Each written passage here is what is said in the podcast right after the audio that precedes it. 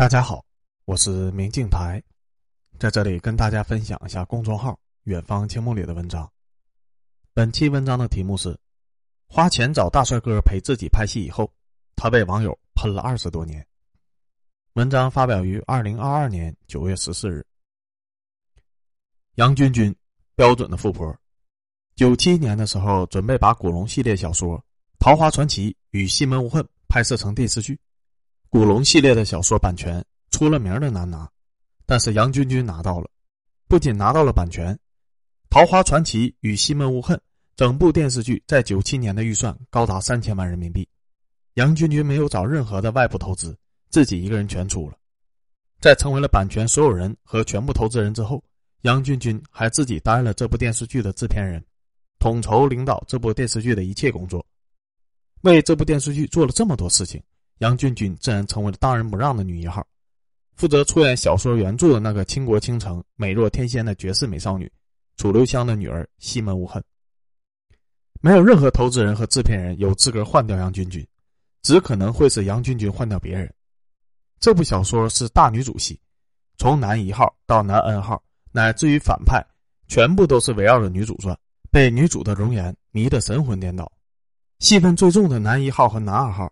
杨君君表示要用最帅的帅哥来演。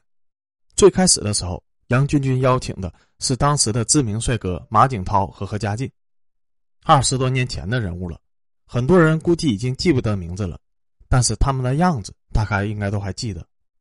马景涛九四年的《倚天屠龙记》中饰演张无忌，九八年的《东欧记》中饰演吕洞宾；何家劲九一年《少年张三丰》中饰演张三丰，九二年。《书剑恩仇录》中饰演陈家洛，九三年《包青天》中饰演展昭。两个人看了剧本之后非常的满意。古龙系列的武侠剧，那么多的男角色，围着女主肯定是超级漂亮的，片酬也不错，有什么好不满意的？马景涛更是二话不说，直接在合同上签了字。进剧组之后，看到了准备出演的女主杨君君本人，又想到了剧本中两个人还有吻戏，马景涛吓得仓皇而逃。立即撕毁了合同，赔了违约金就走人了。何家劲听闻此事以后也跑了。拍戏这事儿吧，讲究你情我愿，别人不同意，你能有什么办法？为了防止这种事情再出现，杨君君想出了一招：大幅度的提升片酬，大幅的提升违约金，并且直接和演艺公司签，把他们家的男艺人全部打包签下来拍这部戏，把合同的违约金堆成了一个骇人听闻的数字。这次被定为男一号和男二号的。是焦恩俊和刘德凯，相比第一次选定的男主，这两位在当时还没有什么太好的成名作，名气低了很多，没有留给大众印象深刻的角色，但颜值没得说，绝对的大帅哥。焦恩俊在之后一九九九年拍摄的《小李飞刀》中饰演李寻欢，刘德凯在之后二零零二年拍摄的《孝庄秘史》中饰演皇太极。看完剧照以后，大家应该都回忆起这两个人到底是谁了。颜值绝对是经得起观众考验的，但这些剧照都是以后的事情了。一九九七年的时候，他们俩人都归杨君君管，要按照杨君君的意思拍戏。公司合约以前，一堆同事都过来了，违约金高的吓死人，谁敢跑啊？《桃花传奇》与《西门无恨》这部大女主戏就这么顺利的完成了拍摄。在剧中，杨君君一人分饰两角，分别是西门无恨和西门无恨的母亲张杰杰。首先，杨君君以张姐姐的名义和西门无恨的父亲楚留香演热情戏，楚留香由刘德凯饰演。然后，杨君君以西门无恨的名义和对自己情有独钟的镇南王世子演亲热戏，镇南王世子由焦恩俊饰演。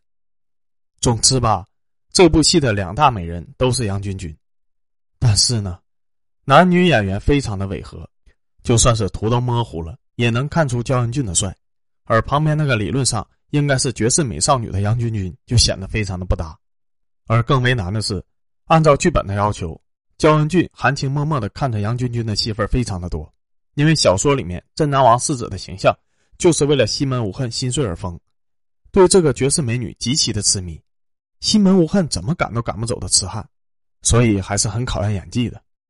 至于刘凯德也没好到哪儿去，作为西门无恨的父亲楚留香的扮演者，他和杨君君的亲热戏。一点都不少，甚至还有鸳鸯戏水和拍屁屁调情的戏。楚留香嘛，在古龙的小说里面一直都是好色又花心的形象，所以刘凯德必须要演的又好色又花心，还得笑着色，非常开心享受的那种。所以焦恩俊不是最惨的，刘德凯才是。也正是刘德凯的这段鸳鸯戏水过于辣眼睛了，杨君君最终才被网友封了个“西门大妈”的外号。几乎所有的截图用的都是刘德凯的这段鸳鸯戏水戏，用焦恩俊的反而并不多。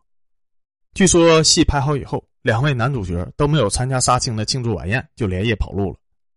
其实你也能够猜到，二十年前的网友们是怎么评价这部戏的。那些嘴损的，只有最损，没有更损，各种流言蜚语层出不穷，小道消息铺天盖地。西门大妈这个词成为了影视圈流行了二十多年的梗，那些截图迄今为止都屹立不倒。很明显，这部电视剧的口碑极度的扑街。就算后面焦恩俊和刘德凯火起来了以后，还是带不动这部戏。古龙为什么会允许杨君君把自己的小说弄成这样呢？要知道，古龙可不差钱不是你有钱就能拿着古龙的小说版权胡搞的。坊间很多留言把杨君君描述成了超级富婆，让古龙给自己定的剧本，借大女主泡帅哥、包养帅哥等等等等，这些其实都不对。杨君君确实是富婆，很富，但没有那么富。更没有借着这部片子泡帅哥等等，而且是真心实意的想要拍好这部小说，因为这不是杨君君第一次拍古龙的戏，而是第 N 次拍了。杨君君几乎是古龙的御用女主角，总共在十几部的古龙小说、电视剧中担任女一号。杨君君出生于台湾的一个大富商的家庭，自幼美丽动人。十七岁那年，杨君君的表姐将其引荐给了古龙，两人就此结识。十八岁时，在古龙的引荐下。杨君君拍了人生的第一部电影《折剑传奇》，这是杨君君演的第一部电影。别的新演员都是小心翼翼的，伏低做小，但是从小锦衣玉食的杨君君在片场极其的傲气，甚至拍摄一半的时候，强硬的要求片方换导演。最后制片方只能小心翼翼的哄着他，才把戏勉强拍完了。这部戏拍完以后，杨君君爱上了演女侠的感觉，但是不想受到任何人的制约。更不想按照导演的意思，被迫改这个改那个。于是杨君君从家里面拿了一大笔钱，自己做投资人，自己当制片人，自己拍戏，而且只拍古龙的戏。古龙也很喜欢杨君君的脾气，很多小说的版权都给了杨君君。年轻的时候的杨君君长得一点都不差，家里面特别有钱，关系网一大堆，崇拜自己到专门拍自己的戏，选谁当女主都是选。杨君君也不是很差，为什么不让她来当女一号呢？就这样，杨君君一口气拍了古龙的十几部电视剧，堪称是古龙的御用女主角。一九八五年，古龙去世，重病住院期间，杨君君去医院看望古龙。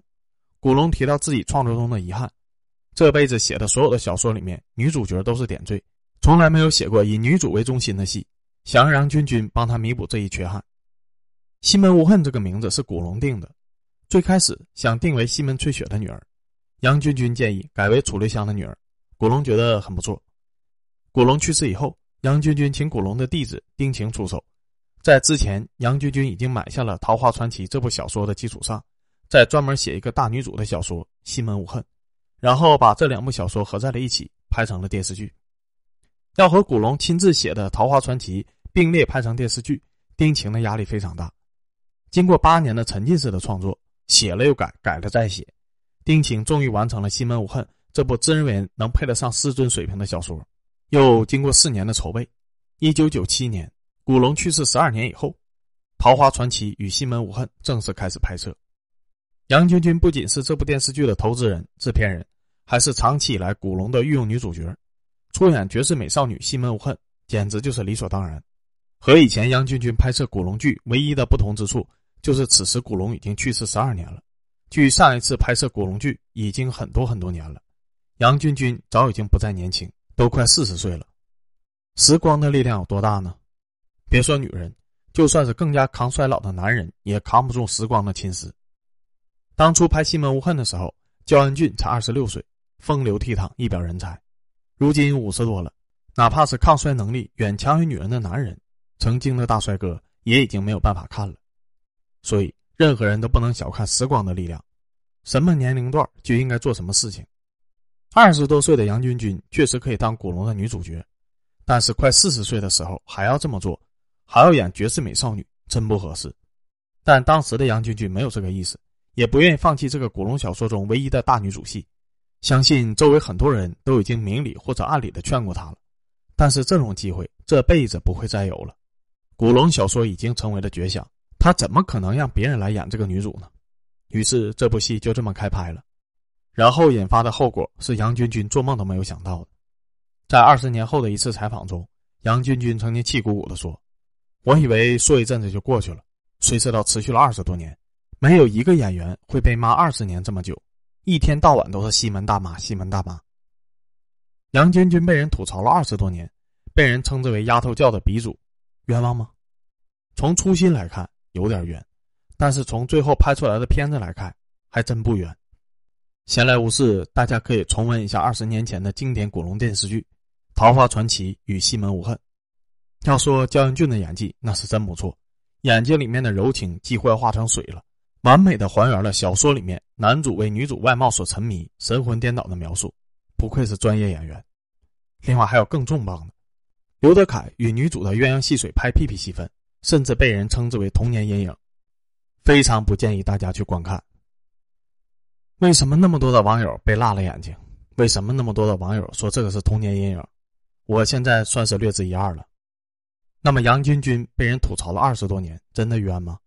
好像也并不冤。